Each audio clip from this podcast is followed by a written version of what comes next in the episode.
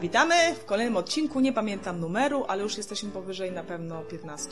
Z tej strony Karolina. Z tej strony Dominika. To jest podcast Dzień Kobiet, gdzie omawiamy różne kobiece sprawy, kobiece perspektywy, wady, zalety, podniety, różne rzeczy. No, dzisiaj jest temat o kobiecych lękach, babskich strachach i a propos boję się, że to będzie przepaplane, więc będziemy się pilnować. Okay. Dobry.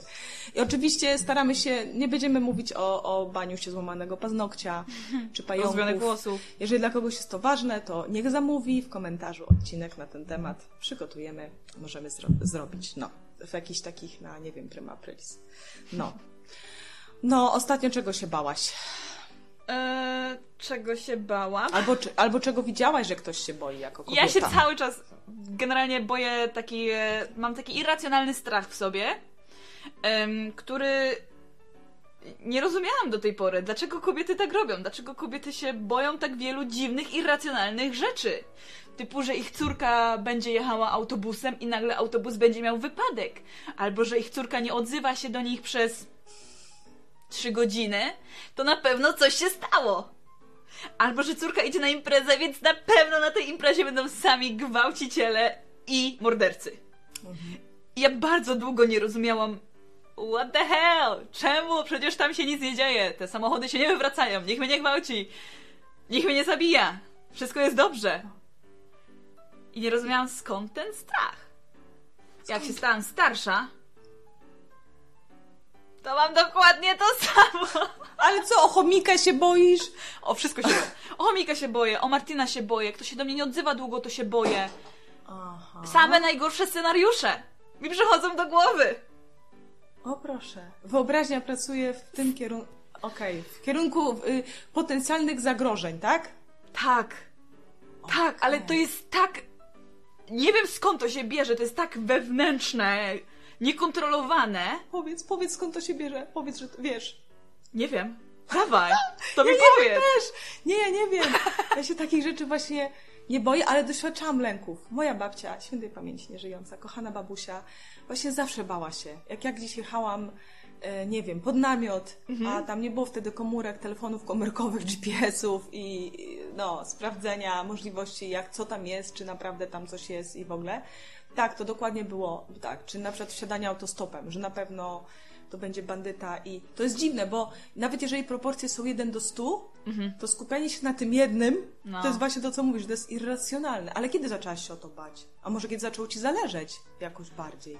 Bardzo to jest mądre, co powiedziałaś, tak. To jest to, kiedy zaczynało mi zależeć, bo ja rozumiem, skąd ten strach się trochę bierze, właśnie przez to, że człowiek się o ciebie martwi, że mu na tobie zależy, że chce dla ciebie dobrze, intencje są bardzo dobre. Czy boisz się straty? To jest lęk pierwszy, który możemy mówić.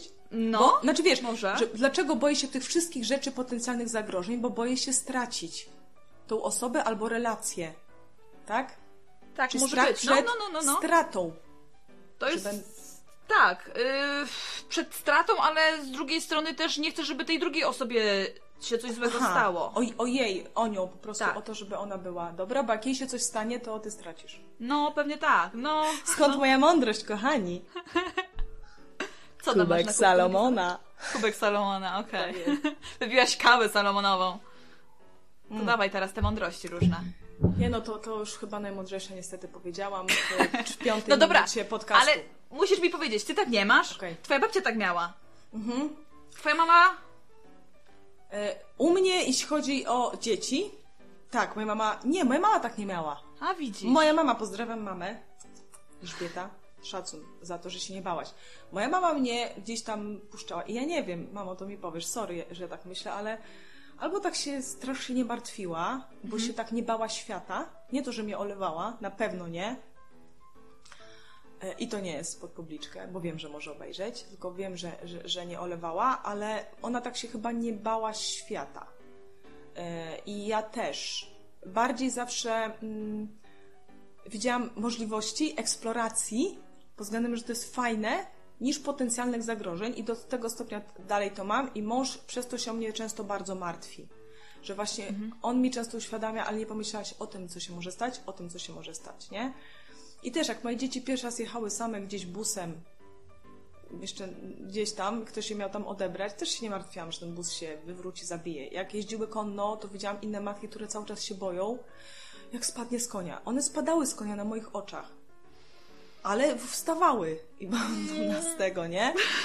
Oczywiście martwiłam się to, czego na przykład moje lęki, bo to, co ty powiedziałaś, lęk przed stratą, tak, ja teraz się boję stracić męża bardzo. Boję się samotności z tym związanej. Mam wrażenie, że nikt już by mnie nie pokochał, z nikim nie spodobałam takiej relacji, bo do tego trzeba dużo czasu, a już no, mam go coraz mniej, im dłużej żyję, więc tak, boję się tego braku na przykład jego, nie? I to, zauważam, że to, że zachęcanie go do zdrowego jedzenia, do różnych rzeczy, jest po to, że ej, ja nie, po prostu, bo mnie pierwszy zostawisz, nie? Bo nie zadbasz i szybciej zachorujesz przez to, nie? Więc ja się boję przed samotności. To, co się boję, to jest brak relacji. Ja się nie boję iść na Orlą Perć w samych, kurczę, klapkach, mimo że, no, ja na przykład poszłam na Orlą Perć, czyli na niebezpieczniejszy szlak w Tatrach, nie wiedząc, że to jest Orła Perć, bo tam nie jest napisane Orla Perć, bo to jest nazwa zwyczajowa. To jest nazwa potoczna. Tam jest tylko napisane, że idziesz po prostu z Zawratu na Kozy Wierch i dalej. I jak na mapie mi wyszło, że to jest skrót, żeby mnie wracała tą samą trosą, bo przeszłam sobie Dolinę Pięciu Stawów i nie chciałam wracać tą samą drogą, bo widziałam, że tam jedno, jak ja schodziłam, to będzie teraz podejście i było bardzo strome. I stwierdziłam, o, tam sobie wrócę. I nie byłam sensu z Orła Perci. Tak jak stałam, w ogóle 2 kucyki i szłam, nie? Później dopiero, jak przeczytałam, gdzie byłam i jak się do tego przygotować, jaki trzeba mieć kurs taternicki, jakie kaski, jakie raki, to sobie myślę, w życiu bym tam nie poszła, nie? I więc brak strachu, tak. Ale to, czego ja się boję, to właśnie samotności, menopauzy, na pewno. No i tego, że coś się stanie moim dzieciom, na przykład prześladowań takich, że ktoś by kazał mi na przykład wyrzec się moich przekonań, jakichś wierzeń, które są dla mnie ważne, i wiem, że to by było sprawdzian dla mnie. I boję się, bo nie jestem pewna. Kiedyś byłam pewna, ale to była arogancja. Że choćby nie wiem co, tam pistolet przystawiony, proszę bardzo, ja się nie wyprę. Nie wiem tego. Tego się boję, czy ten sprawdzian bym przeszła, nie? Że coś się stanie moim dzieciom, czy moim bliskim, jakby coś im zagrażało, to gdzieś tam czytam radę, nie? Bo to były takie momenty faktycznie lęku, jak dzieciaki chorowały trochę o ich zdrowie. Tak, ale takich potencjalnych zagrożeń, więc to może być z domu wzięte. Tak, to nie mam w stosunku do nich. Jak one gdzieś tam jadą, gdzieś są na obozach, właśnie na tych konnych, gdzie co chwila można spaść z tego konia i naprawdę sobie zrobić krzywdę. Nie, bardziej byłam zawsze skupiona na przygodzie, jaka z tego wynika, niż na zagrożeniach. Więc... I potencjalnie, tak jak ty mówisz, bo faktycznie to się rzadko dzieje. Skupienie na tym, co się wydarza rzadko, incydentalnie, jako wypadek i ubezpieczanie się, to moim zdaniem no nie jest, po prostu nie pomaga. No ale powiedz, jak na przykład dziewczyny jechały na obóz, to nie kontaktowałaś się z nimi? Nie potrzebowałaś, że jak one nie dzwonią, a czy miałeś się ustalone na przykład o tej godzinie dzwonimy 3 razy dziennie, czy kompletnie nie. Zero? Niech robią co chcą. Po pierwsze, no wiedziałam, że mi później opowiedzą, jak będą coś potrzebowały, czy pieniędzy, no to i tak dalej. Raczej nie. Skontaktowała się z mną tam opiekunka tego, nie? Raz, że właśnie, że super w ogóle dziewczyny, że oni już się zatrudnią jako asystentki za rok, bo po prostu wszystko robią, co trzeba i wiedziałam, że jest okej. Właśnie, że to, że nie dzwonią, to znaczy, że się dobrze bawią i że dobrze, że umieją się już ode mnie oderwać. Mają potrzeby, żeby mamusia wszystko wiedziała, co się ze mną dzieje, to ja też muszę w sobie to pielęgnować. Nie muszę wiedzieć, no opowiedz jak było i co, ale nic się nie stało, a co robiłeś, a to było bezpieczne? Nie. To skoro nikt nie dzwoni, to znaczy, że się nic nie dzieje i jak one umieją sobie bez tego kontaktu radzić, to tym bardziej ja powinnam, żeby nie zmieniły się proporcje. Żebyśmy się potrzebowali tak samo, żeby to było proporcjonalne, nie? Więc tak. Zresztą już ja widziałam wcześniej, jak one spadały z koni, nie? I to jest tak szybka chwila, że nawet nie zdąży się zdenerwować. A okazywało się, że akurat umieją się świetnie układać. Jeszcze, wiecie, dzieci mają coś takiego. Ja pamiętam, co wyczyniałam na trzepaku z bratem i z kumplami. Co wyczynialiśmy na drzewach. Jakby ktokolwiek teraz dorosły to widział, to po prostu by... Jakby w ogóle te mamy obok stały, tak jak teraz stoją na placach zabaw, to po prostu umarły co chwila ze strachu, bo wyglądało, że my co chwila naprawdę giniemy. A dziecko jakoś takie jest jak małpka, wiesz, plastyczne, elastyczne że ona tak pada, to się tak zwinie. Widziałam, jak one padały z konia, one się tak zwijały, że się turlały. Okay. Nie spadały, wiesz, na plecy jakoś ten, nie? Przez to, że się dużo też bawiły, że były sprawne. Naprawdę, myśmy na tym trzepaku, słuchajcie, czasem się zwieszali na jednej nodze z jakiegoś rozpędu, a pod spodem był beton. Naprawdę, spaść pionowo to był paraliż albo śmierć na miejscu. I pewnie, sorry, były takie sytuacje. Mam nadzieję, że tu nikogo nie dotykam tym, ale na przykład jak żeśmy się bawili w takich... Leżały takie gotowe elementy do bloków, z których się budowało w PRL-u, nie? Była dziura, tak. I leżały, czekały na budowanie. I myśmy po prostu potrafili, to było ułożone czasem takie betonowe, wielkie płyty, ułożone w stos 2-metrowy i obok był stos 2,5-metrowy. Między tymi było 2 metry i myśmy wspinali się na to i skakali z jednego na drugi. Jak ja sobie przypomnę, nasze zabawy, nikt nie wiedział z dorosłych o tym, co się dzieje, nikt. W ogóle to by było i kurczę, nikt się jakoś nie zabił. No byliśmy czasem, były zdarte kolana, nie? Ale zabawa była genialna. I może z tego, że ryzyko jest wpisane w przygodę, ale nie można, ryzyko oceniam na 5%, nie? I to nie będzie coś, czym ja decyduję. 5% to jest za mało, żeby mnie przekonało, nie? Więc chyba z tego, że faktycznie rodzice nam pozwalali, ich interesowało tylko, czy wrócimy w całości do domu. Bo jak na przykład wróciłeś, kurde, z rozwaloną nogą, no to wiedziałeś, że kurde, dostaniesz ochrzan i nie pójdziesz na drugi dzień na podwórko. No. Więc to był nasz interes, żeby sobie nic nie zrobić. Ale tak, właśnie już przepapluję, nie? Wiesz co, ja się zastanawiam troszkę jakby z obu stron, jak to wygląda, bo jakby rozumiem intencję osoby, która się martwi, że to jest z troski i ze strachu, i właśnie z tego, że nie chce stracić.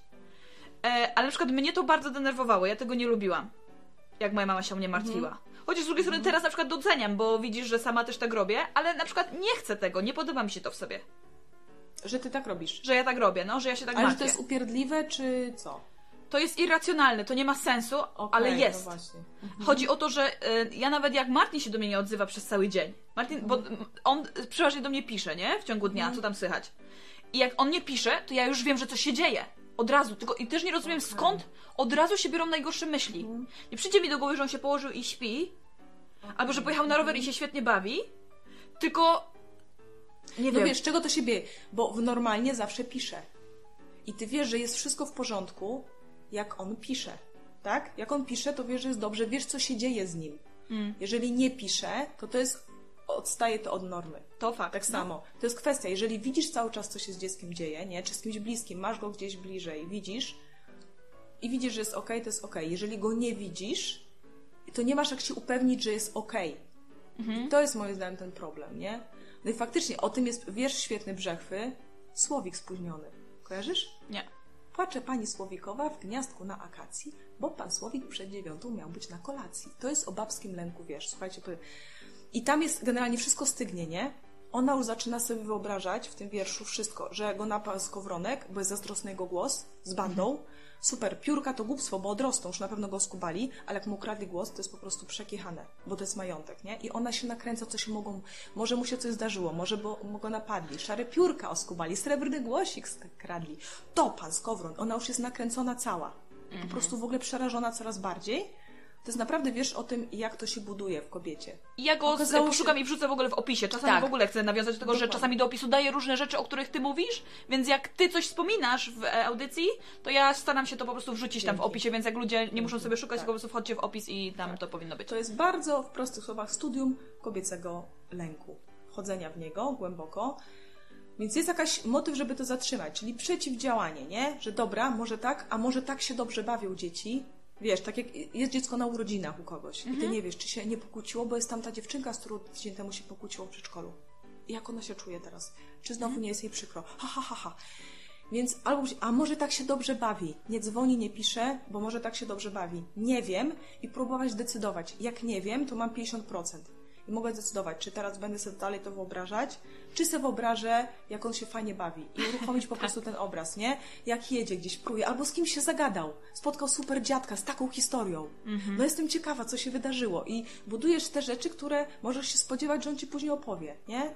Hej, coś fajnego się działo, bo nie odbierałeś. Albo coś się złego dzieje, bo nie odbierasz. To jest, myślę, że moment wyboru,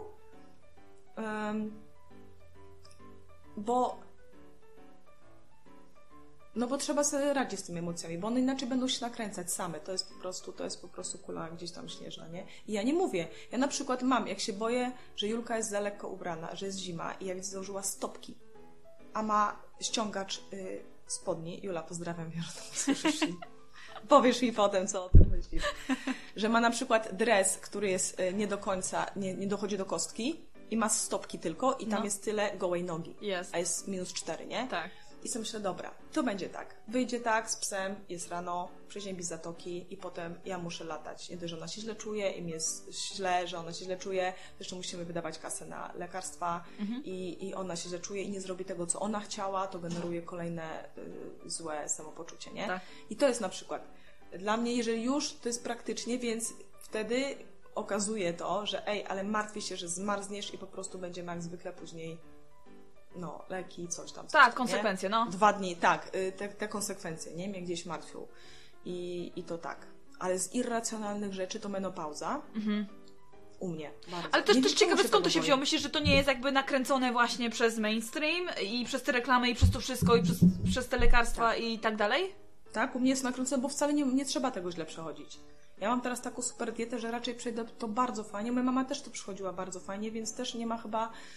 Nie wiem czemu, a ja się tego boję. Może bardziej boję się, że to już będzie znak, że naprawdę wchodzę w fazę życia C. A tam może być niedołężne, jakieś takie rzeczy, których się boję, więc... To jest mój irracjonalny znak. Ale dobra, jeszcze o kobiecych lękach. Czy boisz się krytyki? Czy kobiety boją się krytyki? Nie, myślę, że nie. Ja akurat nigdy nie miałam problemu z krytyką. Zawsze się wystawiałam pod opinię, tak. Widzisz. Ja już całe gimnazjum, liceum przede wszystkim, po prostu lubiłam być na świeczniku i to się wiązało z tym, że ludzie mnie krytykują i mam hejterów i zawsze sobie z tym radziłam świetnie i generalnie dalej mi to nie przeszkadza. Konstruktywna krytyka od osób bliskich denerwuje, boli, ale jak jest konstruktywna, to przełykam. Proszę Państwa, Dominika. Przynajmniej tak mi się wydaje. Na pewno fajnie by było, gdyby ktoś z zewnątrz powiedział i powiedział mi, że to się zgadza z tym, co jest faktycznie zgodne z rzeczywistością. Ale wydaje mi się, że krytyki się nie boję. A ty się boisz? Tak. Ja cię tak odbieram, od kiedy cię poznałam, że nie bałaś się. Nie, już teraz nie. Też nawet bardziej już na to czekam. Bo wiem, że to często mi o wiele więcej da niż pochwały jakieś, nie? Ale bałam się przez wiele lat braku akceptacji. Bardzo, czyli krytyk w pewnym sensie takiej oceny, nie? Braku akceptacji, oceny negatywnej. Bardzo się tego bałam i też irracjonalnie, bo wcale nikt mnie negatywnie za bardzo nie oceniał, ale ja się tego spodziewałam. I to było racjonalne, że ja się spodziewam, mimo że nic na to nie wskazuje, nie? Robię uczciwie, robię porządnie, nie doprowadzam do sytuacji, dbam o to, żeby nie doprowadzać do sytuacji, w której mogłabym zostać skrytykowana, czyli że coś by mi było wytknięte, że coś jest nie tak, ale i tak jakoś się tego spodziewałam, że będę oceniona negatywnie. I najgorsze było też to, że nawet kiedy już była taka krytyka i ona była potrzebna na ten moment, jako zdrowy element, po prostu zwyczajnie, że naprawdę zawsze coś się zrobi trochę nie tak, jeżeli człowiek się w ogóle czegoś uczy, bo jeżeli się w ogóle nie rozwijasz, nic się nie uczysz, to jesteś w bezpiecznym miejscu. Możesz sobie zdobyć takie, że to już robię dobrze, nic ponad, stan magistrem. Już, 30 lat będzie już stabilnie. Nie? Że wtedy, kiedy ona się wydarzała, to ten lęk, to oczekiwanie, że to jest takie straszne, sprawiało, że ja to dobierałam strasznie źle. Okej. Nie? I to jest taki, właśnie tych lęków, to jest druga strona medalu, że jeżeli one naprawdę są dużym elementem gdzieś tam życia, to jeżeli coś się dzieje, to gorzej to znosisz o wiele, faktycznie, nie? Jeżeli dopuszczasz, że to się może coś tam stać, jako incydent, jako odchylenie od normy, a nie 50/50. Że się spodziewasz. Tak, to nawet jak się stanie, to szybciej myślisz o tym, jak z tego wybrnąć, co zrobić, czyli na przykład, ja miałam taką sytuację, kiedy mój mąż poszedł myć taki... O matko, nie mogę tego powiedzieć. Nie twój mąż. Dobra, nie powiem, gdzie to było. Było... Ktoś samodzielnie w domu robił wino. O, okej. Okay. Był wielki baniak. Wino, nie bimber. Był wielki baniak, taki przezroczysty, już opróżniony. Zlane było wino w butelki i trzeba było to umyć. No i poszedł to myć do takiej dolnej łazienki, że tak powiem. No i tam był po prostu brodzik sam, nie? I tarcie szkła o brodzik nie? O tą, nie wiem, z czego jest brodzik w prysznicu? Ten materiał tarł z szkłem, no, że w trakcie mycia to po prostu pękło, nie? Tak fizyka zadziałała i mu po prostu, on ma naprawdę wielką bliznę i mu tak rozryło o tu, bardzo głęboko. No, krew zaczęła dryzgać strasznie, nie? Zrobił się migiem blady, no i właśnie to jest to. Też takiego się dzieje, więc ja tak, po pierwsze, no oczywiście do góry ręka, nie? Zatamować poniżej, jakieś tam informacje i dzwonię po pomoc. Wytrzymaj to, usiądź, żebyś mi nie zemdlał, nie padł, oprzyj się. Widziałam, że blednie. Też ze strachu, nie? Tak, uciskaj mocno. No. Zawiązałam to też, żeby tamować to krwawienie i dzwonię po pomoc. No i pomoc przyjechała. Też powiedzieli, dobra, trzymaj cały czas do góry, pilnować, żeby nie padł i uciskać, żeby nie krwawiło, nie? Żeby się nie wykrwawiał. Czekaliśmy na tą pomoc, mówiłam, pomoc już jedzie, wspierałam go, nie bój się, pomoc jedzie, byłam bardzo spokojna.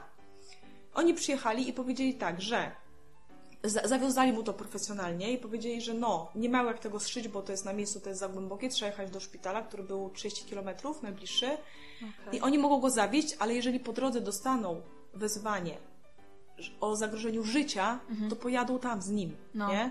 Więc lepiej, żebym ja go sama zawiozła. Bo będzie tak szybciej, nie? Ja mówię, jasne.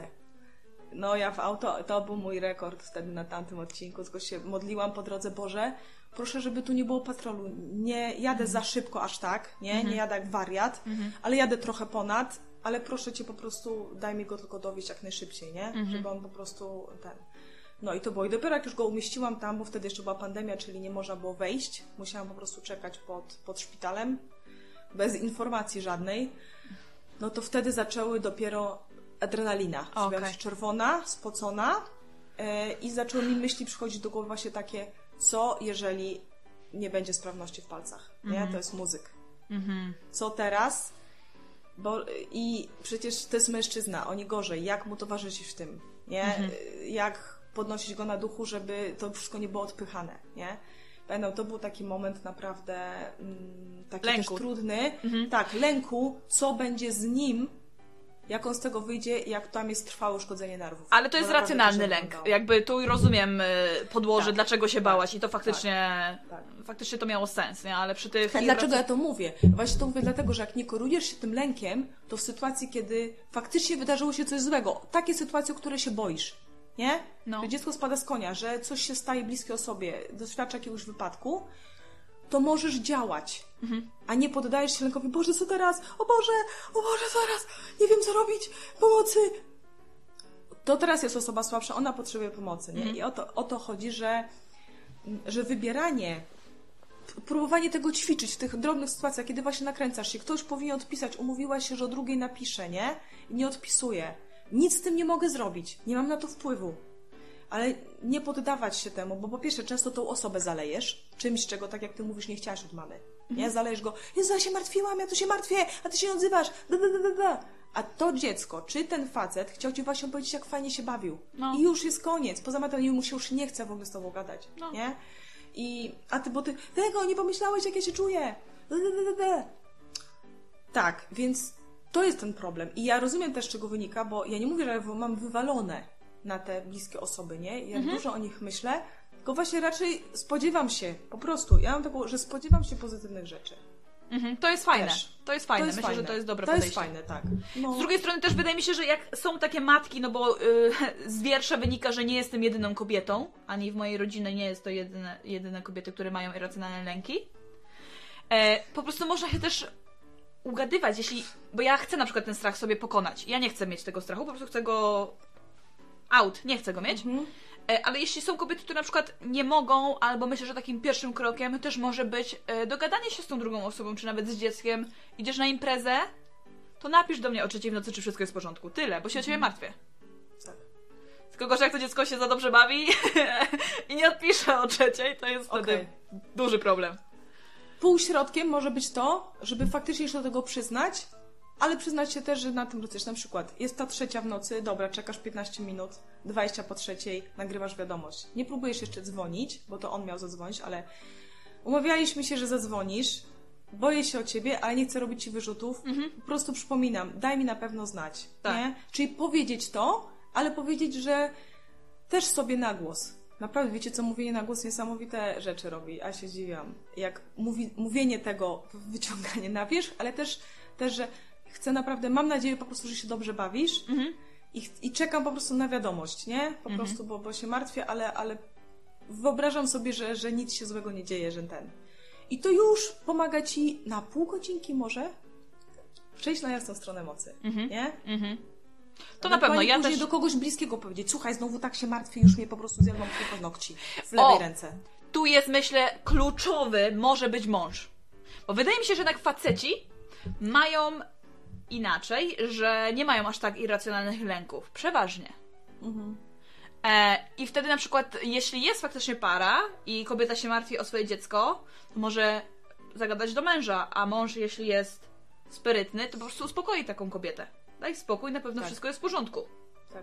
I myślę, że to jest super, super, super ważne, żeby był ten balans właśnie. Tak.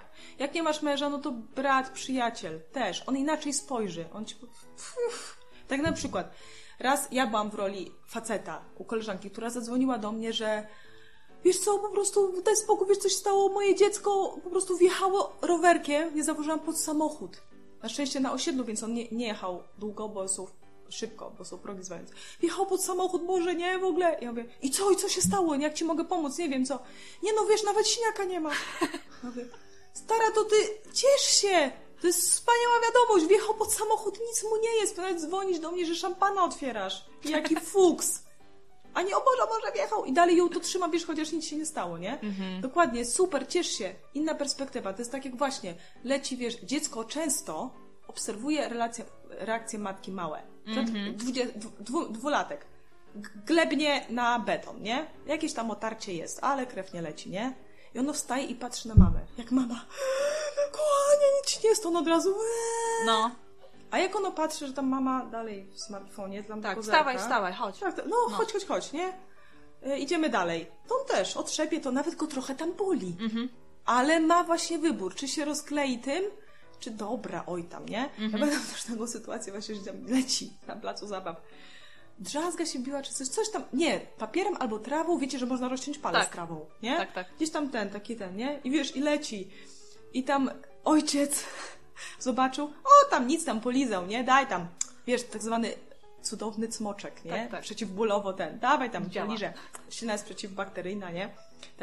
I pokazał za chwilę mamie, ona, przecież to ma 2 centymetry, to jest 20 milimetrów! A ty tam lekceważysz, myślę. I to jest właśnie to. To jest ta sama sytuacja, można z 2 stron na to spojrzeć, nie? I oczywiście to zależy trochę od predyspozycji. Właśnie my będziemy bardziej miały skłonność o tym, żeby histeryzować, a facet, żeby to trochę zlać. Tak, no.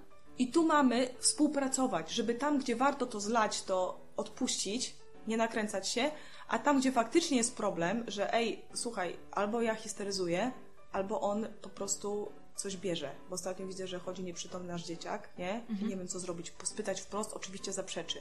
Czy ty widzisz, że problem, czy ja histeryzuję? Czy on się zmienił? Na przykład syn nastolatka, nie? Że coś jest, że zobacz, jakieś ma cienie pod oczami, chyba nie śpi. Widziałam, raz wstałam w nocy, była lampka o 4 rano, nie? No. Może ma bezsen. Wiesz, i to jest to. Fajnie jest kiedyś z tym współpracować, ale jeżeli ktoś nie ma, albo chce też sam popracować nad swoim paskiem, no to właśnie to jest to, żeby zdać sobie sprawę, że mamy wybór w ogóle. Że to nie jest tak, że musimy się poddać tym emocjom i tej wyobraźni, bo to jest źle użyta wyobraźnia, nie? Żeby sobie dobra, mam taki obraz, przełączam. Włączam sobie fajną muzykę, możemy sobie pomagać na różne kreatywne sposoby. Włączam sobie, nie wiem, poranek Griga i Martin biegący po łące, wąchający stokrotki. Już się śmiejesz właśnie i na chwilę wiesz. Śmiech podobno. Albo też zauważyć, że przy każdym razie jak się martwię i później sprawdzam, to wszystko jest w porządku. Nigdy te moje scenariusze fakty się nie sprawdzają. Nigdy. Fakty. Tak. Nigdy. Fakty. Tak. Ale już, bo to też jest kwestia, że jeżeli nawet nie zdasz sobie sprawy, że to się nigdy nie sprawdza i to się raz zdarzy, to było, a właśnie mówiłam, że tak może być. No zrobisz tego 100%. No. Ja mówiłam, ja miałam rację. Ja przez 30 lat mówiłam, że to się może codziennie stać i po 30 latach 365 dni razy 30 to się stało i robisz z tego zasadę. Właśnie. I o to chodzi, że lęk tak może napracować, zmieniać nam fakty, zmieniać nam proporcje tych rzeczy ważnych i nieważnych, nie? I rzeczywiście być upierdliwy. Nikt nie chce być upierdliwy. Mhm. Dominika, brawo, że umiesz to w sobie zauważyć, złapać, ale to jest tak. Samo to nie jest samo zło w sobie. Czyli to jest informacja fajna, że nam na kimś zależy. Dokładnie. To są dobre intencje. Tak, ja to rozumiem, nie? Sama to widzę, tak. Ale... No nie. Jesteś dla mnie ważny, martwię się, że coś ci się stanie. Tak, dokładnie, więc dogadajmy się. Mhm. Ja się też postaram tego trzymać, czyli nie będę brała więcej. Jak umówiliśmy się, że kontaktujemy się za 3 godziny, to wiesz co, jednak co godzinkę byłoby lepiej. Nie, już też się w tym rozwijamy, a potem może co 6, tak? A potem... I faktycznie nic się nie stało, nic.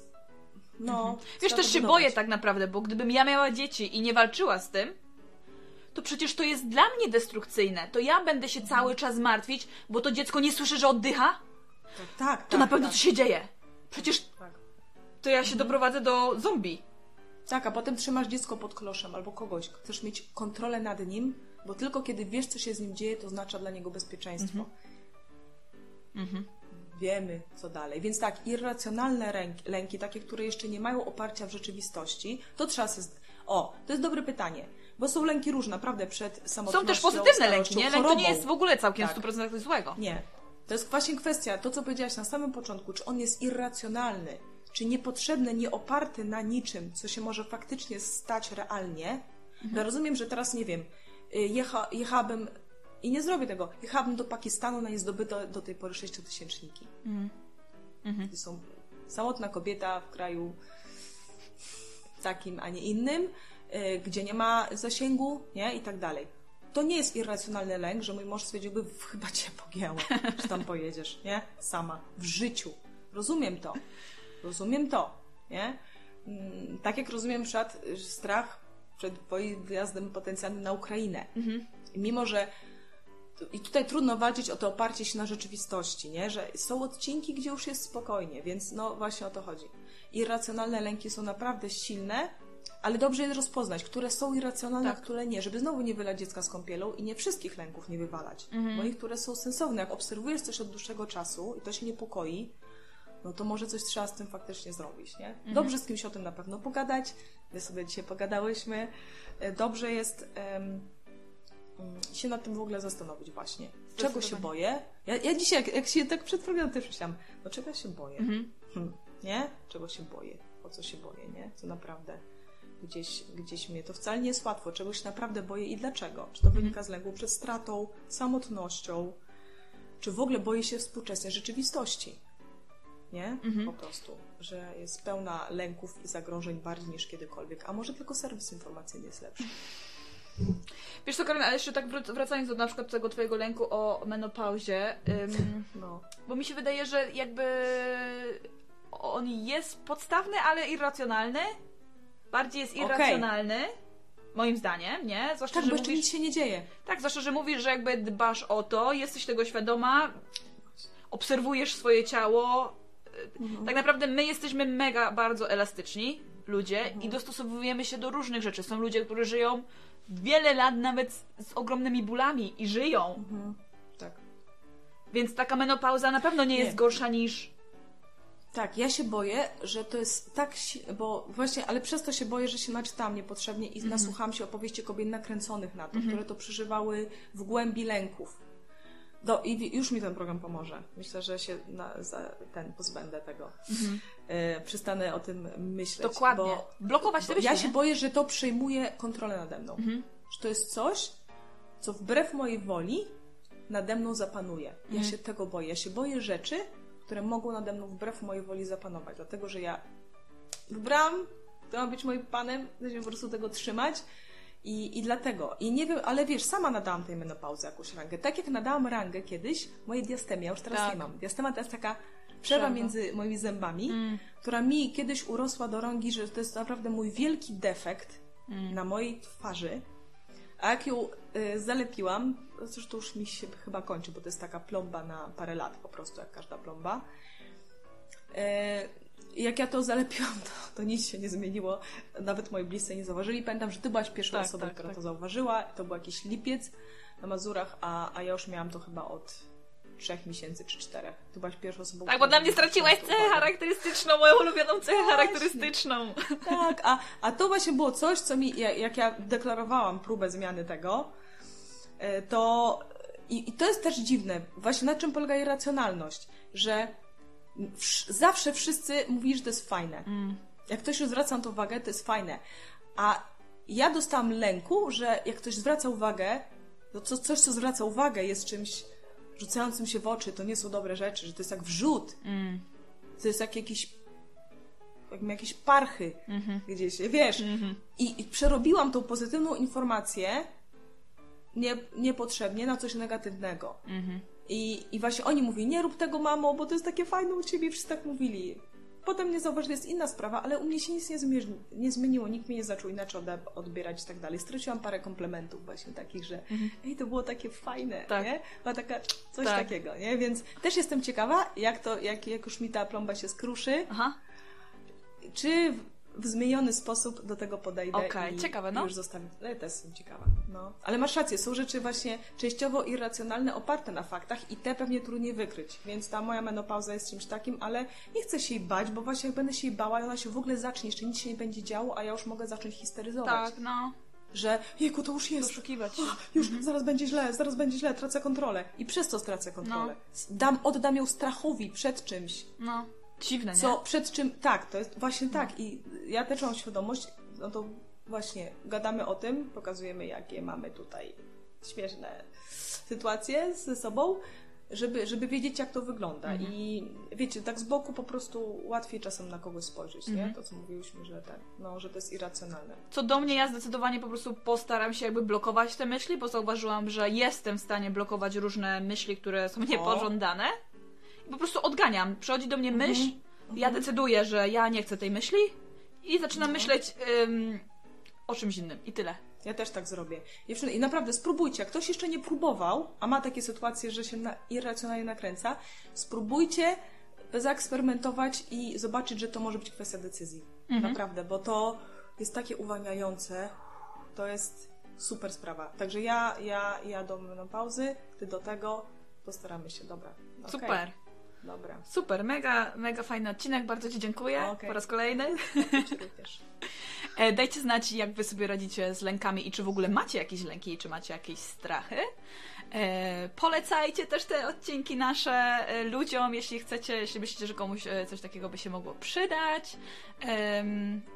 I możecie też do nas pisać, mamy maile dedykowane pod ten podcast. Także mój mail to jest dominika@odwyk.com.